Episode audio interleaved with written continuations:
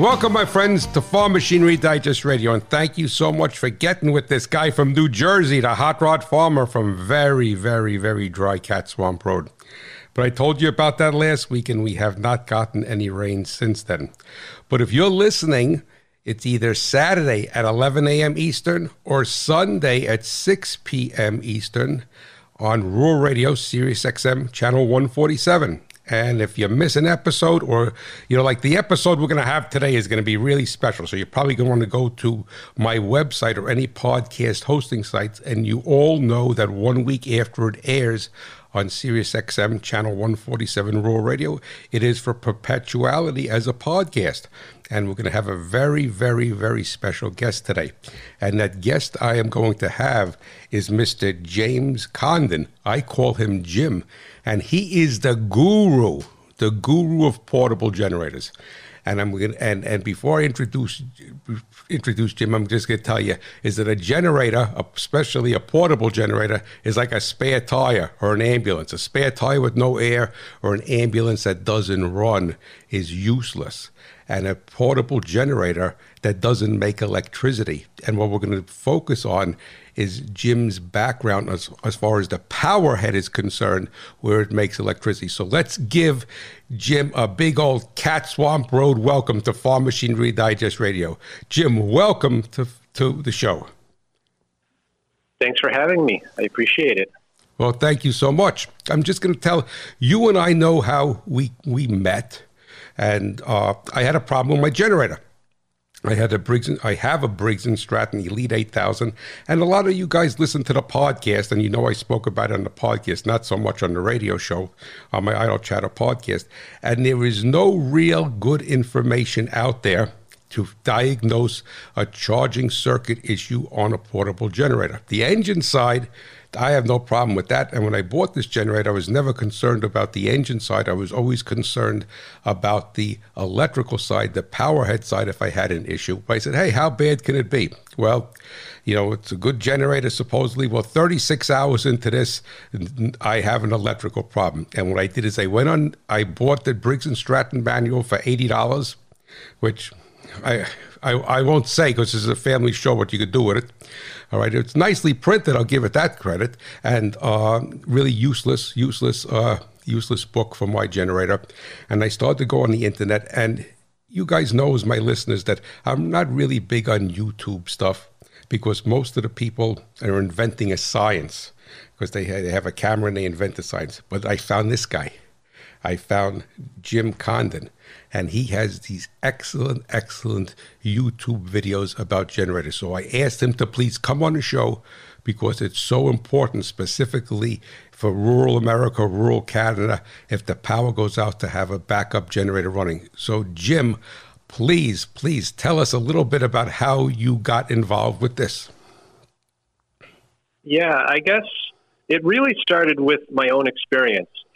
My RV has a generator, and it had a very intermittent problem where after running for about two hours, it would shut down and it would restart, but it would run for maybe 30 minutes and shut down. It just got progressively worse until it wouldn't run at all. So, as you can imagine, an intermittent problem like that, it's expensive to bring to someone to fix because it actually doesn't do it when it's sitting at home idling in your driveway. You have to be on the road.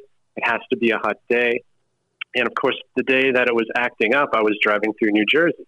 Oh, that was, was the problem. Yeah, yeah. Well, it was a hot day. It was 100 degrees, and the family and I were heading down south, and the generator shut down, and that also runs the air conditioning inside the mobile home.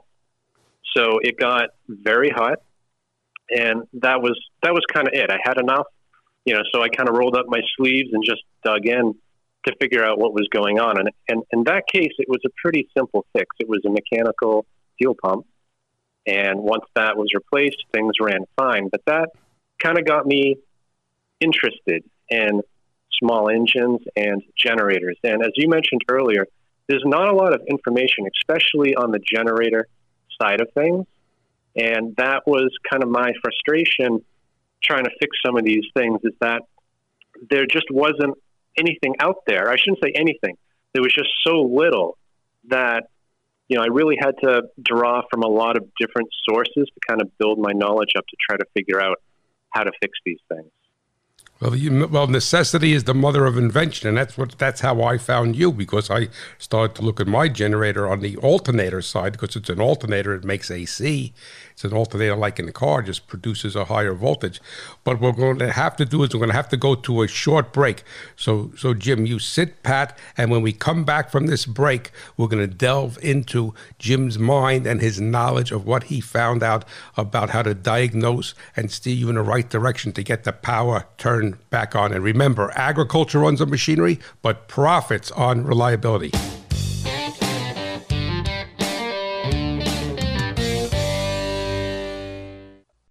Marvel podcasts are now on the Sirius XM app, including Marvel's Voices. Hi, I'm Angelique Roche, host of Marvel's Voices. I'm so excited because I get to talk to incredible storytellers from the Marvel Universe, like Method Man. I just love the X Men, man. It was just something about it. This show is the go to place for diverse perspective. We are trying to tell stories that we wanted to see. Hear Marvel's Voices before anywhere else without having to leave the Sirius XM app free for most subscribers. Download it today and tap podcasts.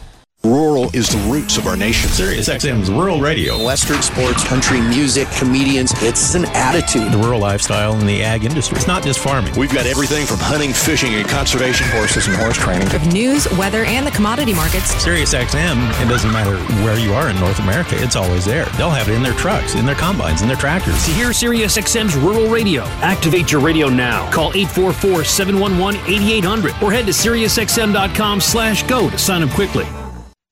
This Iowa Minute is brought to you by the Iowa Farm Bureau. So many choices at the grocery store these days. So many different cuts, so many different options. Some of them aren't meat at all. How do you know which is the best choice then for your family when it comes to nutrition? Animal source foods such as meat, dairy, eggs contain what's called nutritionally high quality protein. Plant foods are not high quality proteins. They are usually lacking in one or more of those essential amino acids. Dr. Ruth MacDonald, one of the nation's preeminent food scientists, says the key to the best diet is moderation, not fear. Having a balance of other fruits and vegetables in your diet is important, but to be afraid of food because of the misinformation that's out there is unfortunate. There are many ways animals are raised for meat, and those differences impact the price you'll pay at the grocery store. But one thing is for certain if it's choices you want, farmers will provide them. With your Iowa Minute, I'm Lori Johns. Welcome back to Farm Machinery Digest Radio. And we got Jim Condon here, the generator guru. All right, Jim, the mic is all yours, buddy. Let's tell us about the common problems that you've found that you've come across with the electrical side of many different portable generators that you worked on. But first, please tell the audience about your YouTube channel, which is a wealth of information, how they could find you, because I don't want to get excited about it and then forget to tell them. Of course. Uh, you can go to YouTube or Google, just type in my name, James Condon, and you will see a bunch of videos. And, you know, I cover a lot of different types of generators. So chances are I've fixed the one you're having a problem with. Or even if I haven't, there's a lot of um, kind of common knowledge, a lot of overlap. So even if you have a Briggs versus a Generac, you know, fundamentally they're all very similar. And you know the same methods can be applied to pretty much any model. And that's Condon, C O N D O N, and James, J A M E S, correct? Correct. Okay, buddy. Well, let's go. Let's talk about what are the most common areas of that you have found, and what is how you know how does it usually work that way? The person is uh, they they plug in the generator and the power output is low, no power, so the the mic is all yours. Well, I I, I always warn people too. Like if if you're buying a generator that is in that condition, or you're looking to fix one, more often than not, it's it's not good. You know, if you're lucky, it is the brushes or maybe the AVR, which is the automatic voltage regulator. So that supplies power to the brushes, and the part in the generator that spins in the middle is called the rotor. That's basically an electromagnet. So it needs DC power to power the whole thing up. So if the brushes are bad, the slip rings are dirty, or the AVR is malfunctioning, then that will definitely cause a no power condition. But a lot of times what happens is that either the rotor or the stator go bad.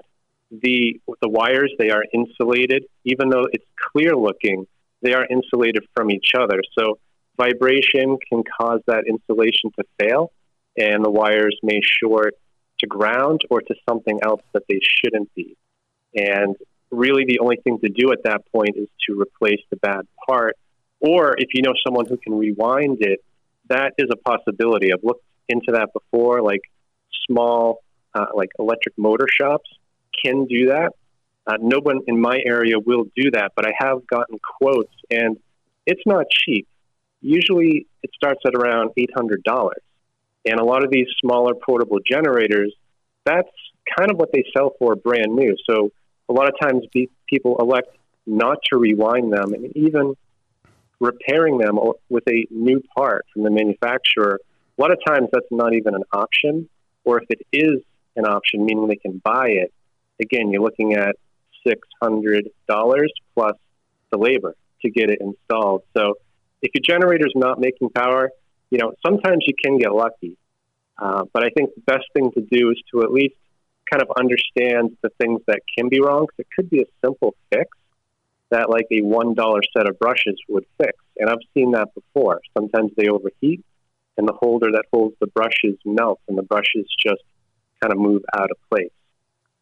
Now, I think it's very important, and please, you know, feel free to correct me, is that when people do, when they exercise these units and run them, that not only are you running the engine, but you need to exercise the um, the the power head.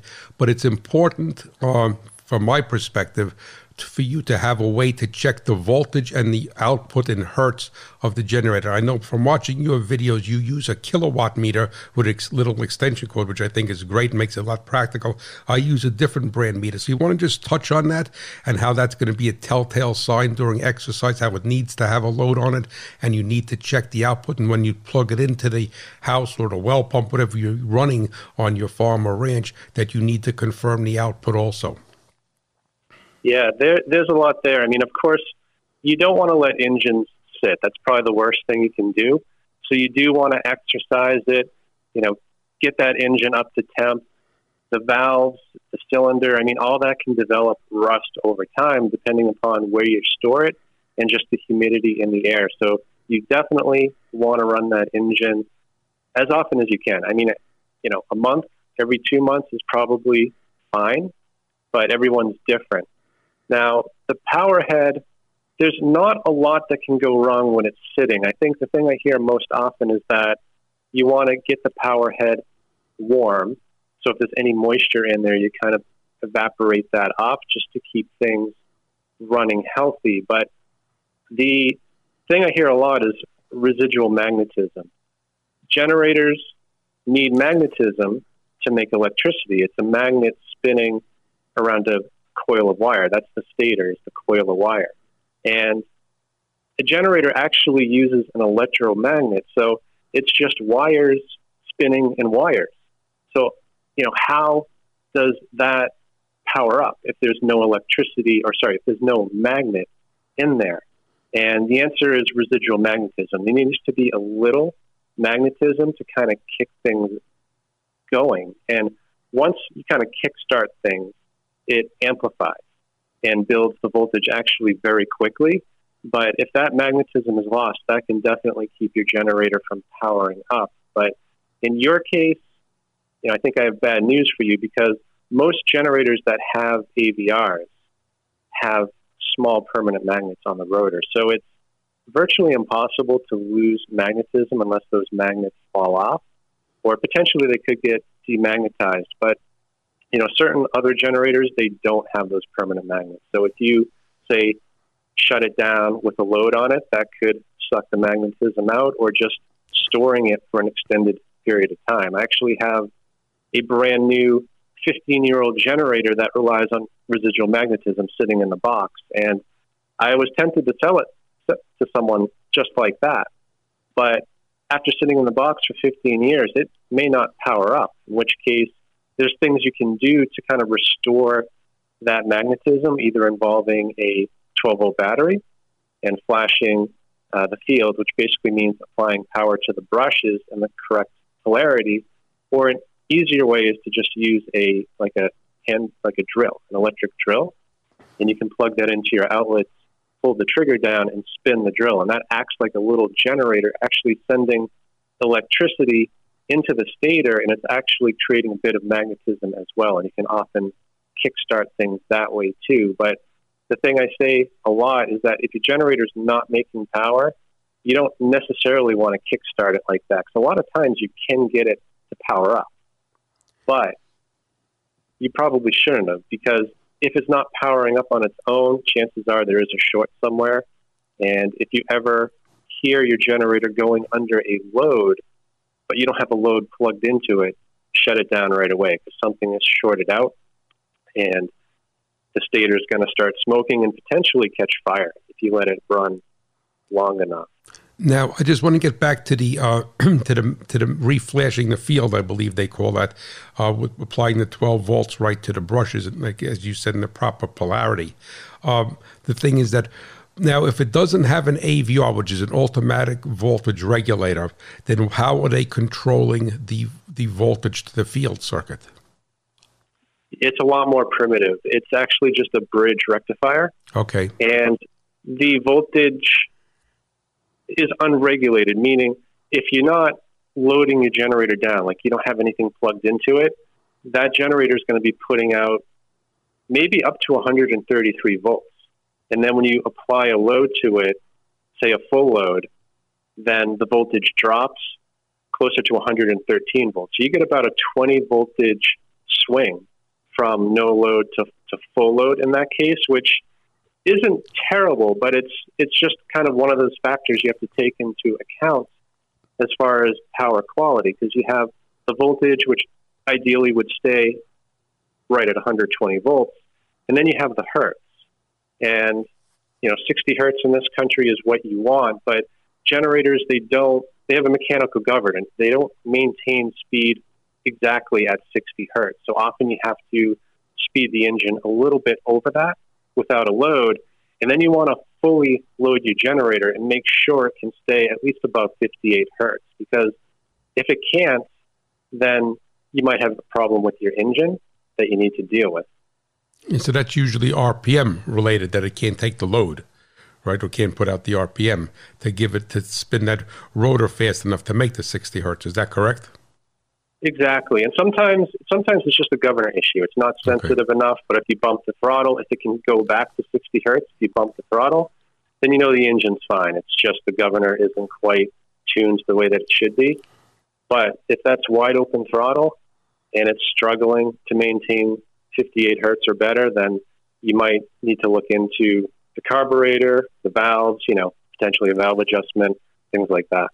Now, uh, I use a little. I use a little meter, but you use a, and I, you know, we touched on this briefly a minute or two ago. Is that I suggest that everybody who has a portable generator invest in some sort of meter, and you could have a handheld meter like a fluke meter that reads voltage and hertz, which is frequency, cycles per second. All right, or you could buy like uh, a little meter, like you have what's called Kill A Watt. Right? Don't you use the Kill A Watt brand meter? I do, yeah. I have multimeters as well, but I find like the leads tend to fall out quite a bit. And right. the Kill A Watt, you can just plug right into the generator, and they're pretty cheap. They sell them, I think, at Harbor Freight for like twenty five or thirty dollars. Right. And they do everything you need. It'll show you the hertz, the volts, and you can even plug the heater into it, and we'll show you the amps that's going through it as well. So let's talk now. You have so there's a listener out there in farm country. He has this this portable generator. He has it. Uh, he bought it new. He's been taking care of it.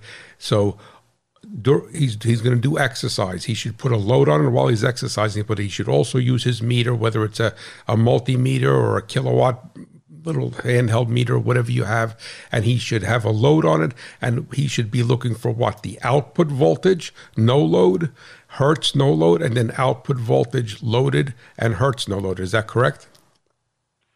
That's that's exactly right. Yeah, because sometimes they don't set them exactly right. Even at the factory, you could bring a brand new generator home, and the engine's running at 64 hertz, which is unnecessary. You're going to blow that engine up sooner than you need to. You kind of want to fine tune it and get it, you know, as close as possible. But I mean, just so you know, too, it's it doesn't have to be exact. I mean, even utilities to your house, they're allowed a tolerance.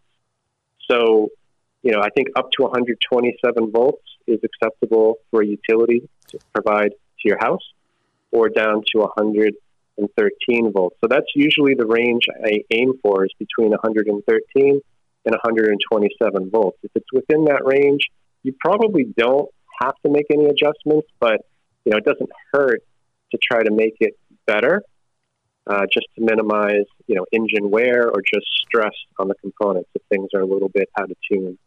Okay, so now the person's listening to the show. They, they shut the radio off, and they say, "I'm going to go start up my generator," and he's going to start it up. And how much of a, how much of a load do you like to put on a generator during exercise? I usually use a space heater or a heat gun, like 1500 watts. My generator is 8,000 watts, uh, constant 10,000 surge. So, what what what protocols do you like?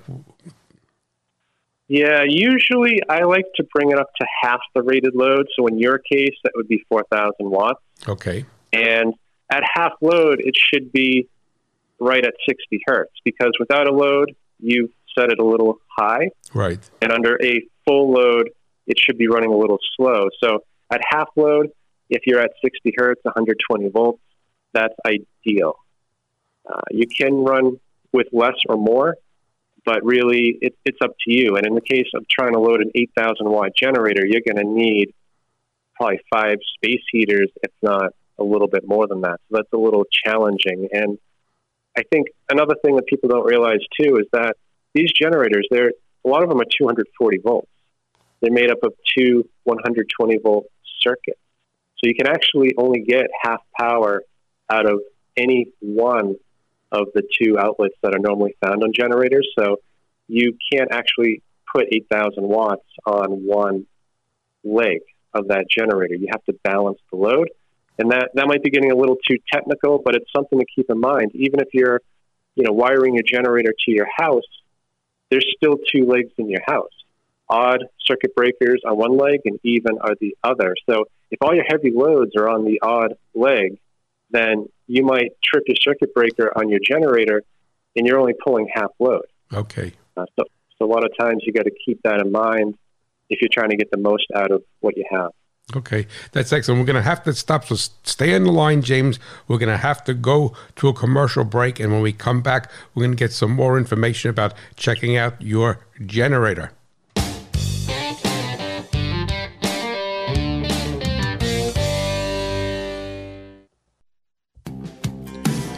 Welcome to Bushels and Cents from Farm Machinery Digest Radio, heard exclusively on Sirius XM Channel 147 Rural Radio. I am your host, Ray Bohacz, the hot rod farmer, and never forget it is not what you make but what you keep that counts. It is important that you acknowledge how quickly your gasoline and diesel engines start, both cold and hot. It is an excellent qualifier of a pending issue. An extended crank time, even a second or two, on a EFI gas or common rail diesel can point to a fuel filter that is getting restricted or an electric fuel pump that is getting lazy. A diesel that cranks longer on its initial start may point to high resistance in the glow plugs, a weak glow plug relay, or a compromised intake air heater. Agriculture runs on machinery, profits on reliability. Visit farmmachinerydigest.com where steel and soil meet.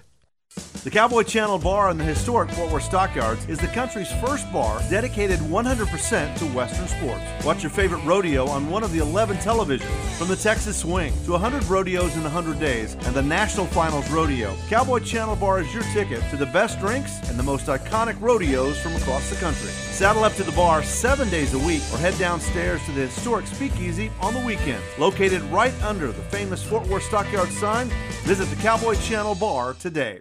The Rural Evening News, the only primetime newscast that matters to rural America. That report is out, caught me by surprise. Grain and livestock markets kind of going all over the place. The weather outlook for the coming days. This system is really picking up some steam. And Western sports. An incredible ride you will have to see to believe. In one jam packed half hour.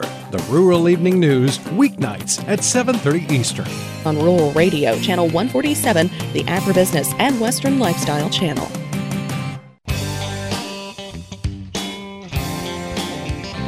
Welcome back to Farm Machinery Digest Radio. We, we we have James Condon here, the generator guru, the portable generator guru. And James, we only got a couple of minutes left. So, what kind of parting words would you like to tell people about checking out their portable generator? And please, again, let them know that you are a resource that they could contact. Yeah, I mean, definitely, if you're having issues, check out some of the videos I have because I have a lot of topics that are covered in these videos that'll help you diagnose stuff. But if you don't see something there that helps you, you're, you're welcome to reach out as well. My YouTube page on the About tab, there's a way there to email me directly. And uh, now, also, we, we didn't get a chance because the show goes so quickly, but a lot of those AVRs, adju- uh, automatic voltage regulators, don't they have a potentiometer adjustment on the back that you could tweak the output voltage?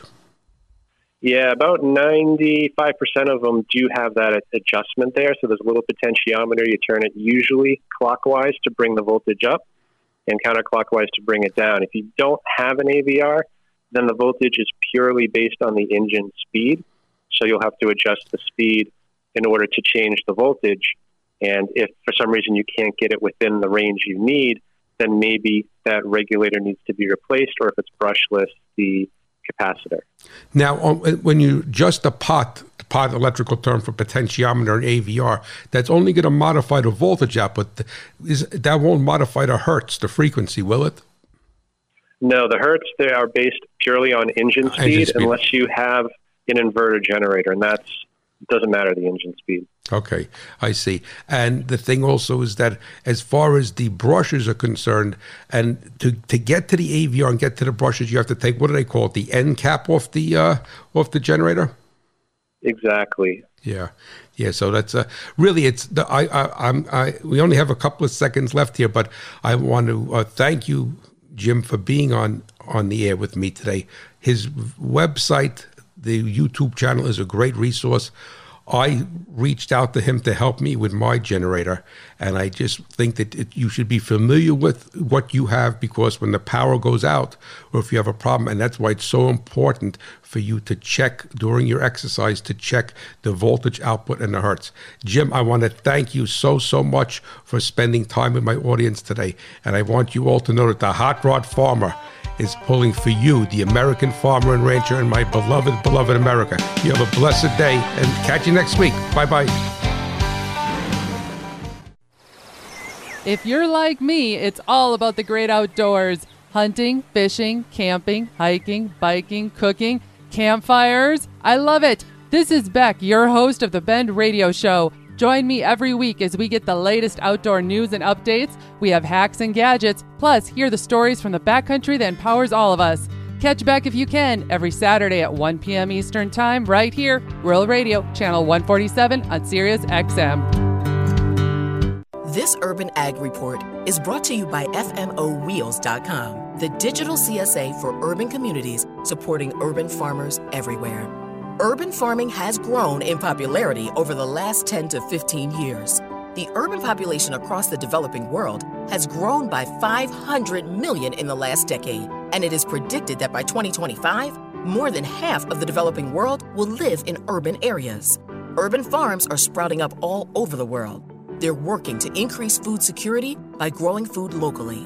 They give underserved urban neighborhoods access to fresh foods. They strengthen local economies by keeping dollars circulated within the community. Urban farms localize food production through a distribution ecosystem, providing health, environmental, economic, and aesthetic benefits to urban communities across the globe.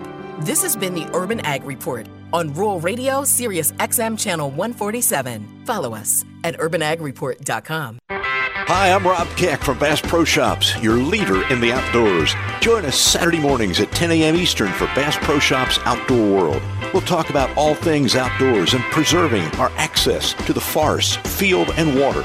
We'll be bringing you special guests from unique locations as well as inside access to the latest topics and trends in the outdoors. Bass Pro Shops Outdoor World only on Rural Radio, Sirius XM, Channel 147. Your adventure starts.